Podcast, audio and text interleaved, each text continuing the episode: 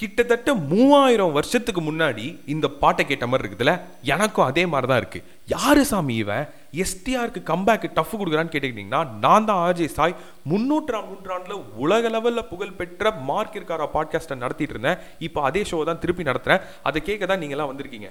இவன் இப்படிதான்டா. ரெண்டு பாட்காஸ்ட் போடுவான் அப்புறம் எங்கே போவானே தெரியாது அப்படின்லாம் நினைக்காதீங்க.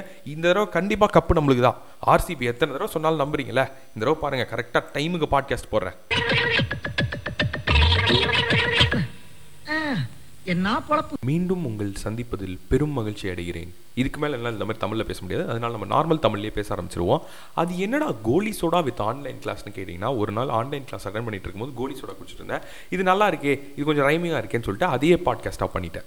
ஆனால் நான் பேச போகிறது வந்து ஆன்லைன் கிளாஸ் பற்றி தான் கோலி சோடா பற்றி பேச போகிறதில்ல என்ன தான் கோலி சோடா இன்னும் இன்ட்ரெஸ்டிங்காக இருந்தாலும் அதை பற்றி அப்புறம் பேசுவோம். கொஞ்ச நாளைக்கு முன்னாடி என் காலேஜ்லேருந்து கிளாஸ் எல்லாம் ஆரம்பிக்க போகிறோம் ஆன்லைன் கிளாஸ்ன்ட்டாங்க நம்ம நார்மல் கிளாஸ்க்கே போக மாட்டோம். எப்படி ஆன்லைன் கிளாஸ்க்கு போகிறது வேற வழியே இல்லை. நீங்கள் எல்லாம் கண்டிப்பாக ஆன்லைன் கிளாஸ் தான் அட்டன் பண்ணி ஆகணும்னு சொல்லிட்டாங்க. அதனால ஏதோ போயிட்டு இருக்கிறேன் நாலு மாதம் ஆச்சு.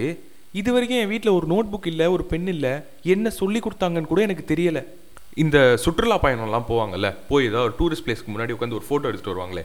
அந்த மாதிரி தான் நானும் ஆன்லைன் கிளாஸுக்கு போகிறேன் போய் ஸ்க்ரீன்ஷாட் எடுக்கிறேன். வரேன். ஒன்றுமே பண்ணுறதே இல்லை. சரி நம்ம இப்படி தான் நம்மளுக்கு நேராக போய் கிளாஸில் உட்காந்தாலே ஒன்றும் புரிய மாட்டேங்குது. இதில் எப்படி ஆன்லைன் கிளாஸில் புரிய போகுதுன்னு விட்டேன். அதாவது நான்லாம் எப்படின்னா கிளாஸுக்கு போய் ஃபஸ்ட் பெஞ்சில் உட்காந்து கண்ணை நல்லா திறந்து டீச்சரோட ஐ கான்டாக்ட் மெயின்டைன் பண்ணிட்டு தூங்குறவன். இப்போ ஆன்லைன் கிளாஸில் வீடியோ ஆஃப் பண்ணி மைக்கை மியூட் பண்ணிவிட்டு தூக்கம் வரும் பாருங்க. அப்படி இருக்கும். இப்படியே எல்லா தடவையும் தூங்கிட்டு இருந்தேன்னா எப்படா எக்ஸாம்லாம் பாஸ் பண்ண போகிறேன்னு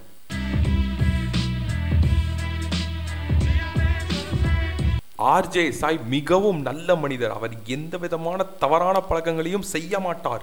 நான் கஷ்டப்பட்டு படிச்சு உழைச்சு பாஸ் பண்ணேங்க செமிஸ்டரை தம்பி ஒரு மனுஷன் போய் பேசலாம் ஆனா ஏக்கர் கணக்கில் எல்லாம் பேசக்கூடாது சரி விடுங்க. அது அப்புறம் பார்த்துக்கலாம் இப்போ நம்ம காலேஜ் ஃபீஸோ இல்லை ஸ்கூல் ஃபீஸோ கட்டுறோம்னு வச்சுக்கோங்களேன். அது அந்த அகாடமிக்ஸ்க்காக மட்டும் நம்ம கட்டல. அதாவது அந்த எலக்ட்ரிசிட்டி அந்த லம் லேபு லைப்ரரி அந்த ஸ்போர்ட்ஸ் எக்யூப்மெண்ட் எல்லாத்துக்கும் சேர்த்து தானே கட்டுறோம். ஆனால் இப்போ தான் நம்ம எதுவுமே அதெல்லாம் யூஸ் பண்ணுறது இல்லையே அதனால ஏன் எல்லாத்துக்கும் சேர்த்து சார்ஜ் பண்ணுறீங்க வெறும் அகாடமிக்ஸ்க்கு மட்டும் சார்ஜ் பண்ணால் என்ன?